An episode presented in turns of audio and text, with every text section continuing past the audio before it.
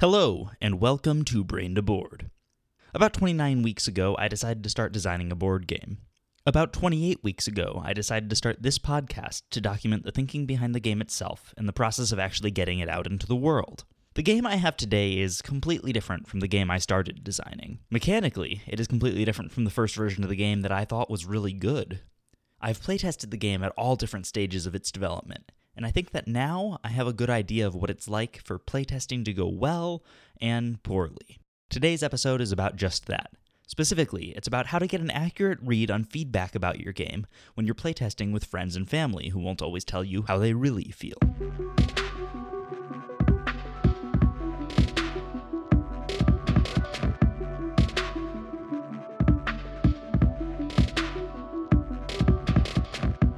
All right, so before we get into the main topic, I want to say it's really hard to find an audience of strangers to playtest your game. I mean, that's probably not surprising to hear. Like, it's not exactly like most people probably just go out and, like, I want to playtest a game today. But yeah, it's really hard to do. I've tried to look into it a bit.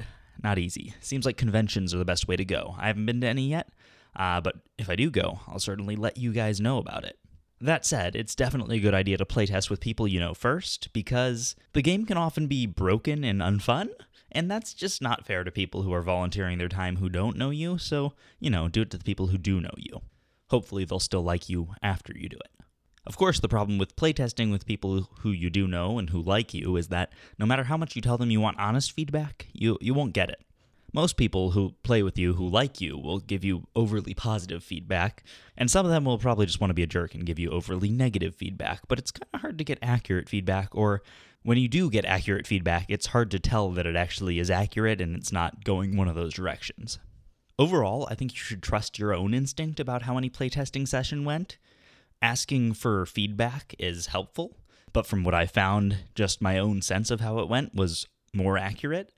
If you find yourself thinking that maybe the playtest wasn't good, but you're kind of justifying why it didn't go well, like, ah, they just didn't understand the strategy, and if they played more, they would, that's a bad sign. You should try not to justify it like that in your head. If it didn't go well, it's not the fault of the players.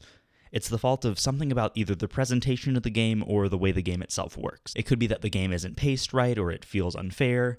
Even if you know that it is really well balanced, it might not feel that way when you're playing it. That was a problem of some earlier versions of my game. I, I knew that the game was well balanced, but when you're playing and you lost, it never felt like you really deserved to lose. Even though you did and it was the result of your play, and I knew that logically. So whenever I was playing, I kind of had that in the back of my head. I was like, for me, if I'm losing right now, that's my fault. But the other people I'm playing with didn't feel that way. So what's more important than what actually is happening with the game is what people are feeling is happening with the game, because that's what people are actually going to take away from it.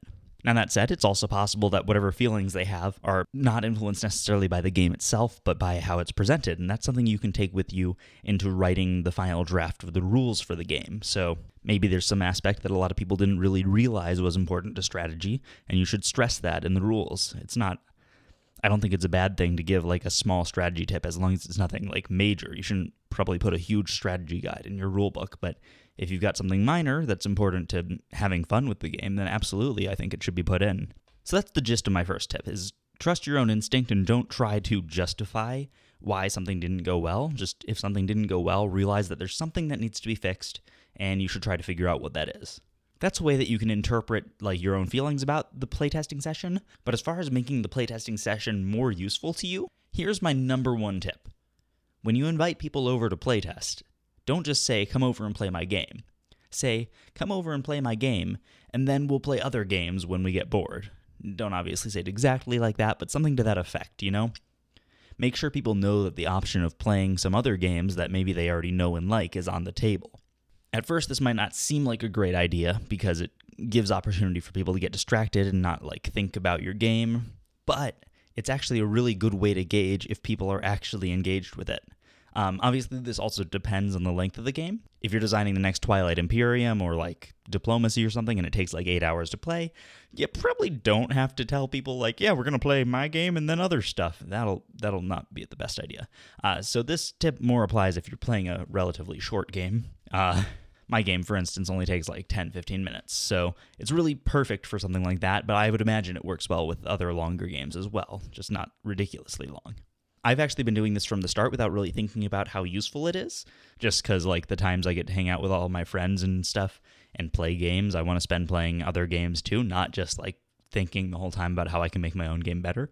But after I did it, I realized that it was actually a really nice way to gauge how much people were engaged with my game.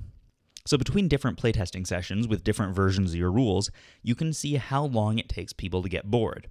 For instance, if they get bored after one game and want to move on to other stuff, that's probably a relatively bad sign. If people accidentally spend the entire night just playing your game because they love it so much, that's a great sign. The option to play other games is a way that people can give you negative feedback about your game without them feeling bad about giving you that negative feedback. Because if you tell them up front, we can play other games if we want, I want to play other games, them suggesting or going along with the suggestion of playing a different game feels way better than just saying, yeah, I'm not having fun. As far as the practical differences I've noticed while doing this, so let's take the old version of my game. Uh, whenever I played it and the option of other games was on the table, people wanted to move on to the other games relatively quickly. For instance, one of the groups I played with a lot, we always play Avalon, and it was pretty clear that everyone wanted to play Avalon after like one or two rounds of my game. With the new version, one of the times we play tested it with that same group, we basically spent the whole night just playing my game and we like squeezed one round of avalon in at the end but this was not with prompting from me. I wasn't pushing people to keep playing this. They just wanted to and they kept coming up with new strategies and stuff and i take that as a great sign about the game because to go from not wanting to play my game really at all and just wanting to play avalon to basically pushing avalon's out of its spot as the number one game for the night that was a pretty good feeling so that's my best tip for getting subtle negative feedback about your game is to make sure the option to play other games is on the table. The types of things that people discussed after each play of the game also changed based on how good the game actually was, and I can see that now in retrospect, having played a bad game and having played a good game. Uh, with the bad game, or the bad version of the game, a lot of the discussion was about like ways that the game could be improved, making suggestions to me. It's like, you know, I think this would be fun if we did this. Or it would just be kind of quiet, not much discussion in between games or discussion about other things. With the good version of the game, most of the discussion was about strategy and like things that happened in the game, not about changes to it. There's still occasional suggestions about things to do, but they were mostly about concerns I had brought up. Like I would ask people like, "Hey, did you have fun with this? What did you think of this?" And then maybe that would un- uncover people being like, "Yeah, I actually like that was probably my least favorite part. Here's a way you could change it." And that was good feedback to get. Uh, but the game itself was still good because no one wanted to like bring that up. It wasn't a big enough thing that they felt like they had to talk about changes to make. Um, Instead, they were talking about like strategy in the game, like, oh, next time I'm going to do this thing, and even like ridiculous things they could do in the game, which I took as a sign of them just having fun. Because if you're having fun with a game, you want to push it and you want to, like, you know, just have a good time. Like there was a player who decided that in the next game they weren't going to look at their secret role card until they absolutely had to. And it's a dumb strategy that kind of works, you know, it adds a little bit more confusion. Like if you don't even know what you are, how's anyone going to trust you? How are you even going to trust yourself? I don't think it's a good strategy in the game overall, but the player who was doing it, which was just having fun, like playing the game and he wanted to try this new funny thing. Or a player intentionally doing something that they know is a bad play, but just doing it because it made everyone laugh like that was also really fun to see. And these sort of things showed that the players playing the game, they were just treating it like any other game because when you're playing any other game, the goal is to have fun, or at least in the game groups I'm playing. I know there are more serious groups, and if your game's more of like less of a social thing and more of like a really intense like Euro or something, then this might not be the case as much. But with my game, which is a very social game and it's meant to be very lighthearted, having players playing it and just doing things for fun really shows that they're just playing it because they want to play the game and they want to have fun with it. So that was really cool. So that's the gist of what I wanted to say is you can't really trust the feedback people give you, especially if they're close to you. But there are still ways to get valuable feedback out of people. Uh, you just have to be a little more clever about it. On that note, you should also be wary of people who prejudged the game and decided they didn't like it. Uh, for instance, my brother, he played like the old version, which wasn't very good, and he gave some valuable feedback. It wasn't delivered in the nicest way, but it was useful to me and it uh, helped me make the newer version of the game. Then when he played that, though, he kind of gave the same feedback, which in future playtests with other people, it, eh, for the reasons I talked about earlier, it became very clear to me that the game was so much better and it, people were having fun with it. And it was just that he had prejudged the new version based on his play of the old version, which is understandable. So if you're going to playtest with the same groups of people multiple times, and some of them have played a very bad version of your game, just be aware that they might take that feeling into future playtests, so their feedback will be colored a little bit by that, uh, if they don't necessarily have the confidence in you that you can actually design a competent game. Uh, so, that said, harsh feedback can sometimes still be very useful. Just be wary of people's evaluations about your game before they've really considered the changes you've made.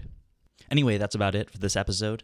Uh, the music in this show is by Technoax. If you want to contact me, you can email me at braintoboard, just spelled like the name of the show, with no spaces, obviously, um, at gmail.com. I hope you find this episode helpful. I know this sort of thing might not necessarily be as helpful to someone designing a very different game, but hopefully it was at least interesting if it wasn't useful to you. Like I said, I'm going to be posting more episodes as I keep doing stuff. I'm working more on the art and manufacturing side of the game right now, or at least looking into that stuff. And I think I'm going to focus the next episode on. I don't know yet. I'll figure it out when we get there. Thanks for listening, and I will talk to you next week or, you know, at some point.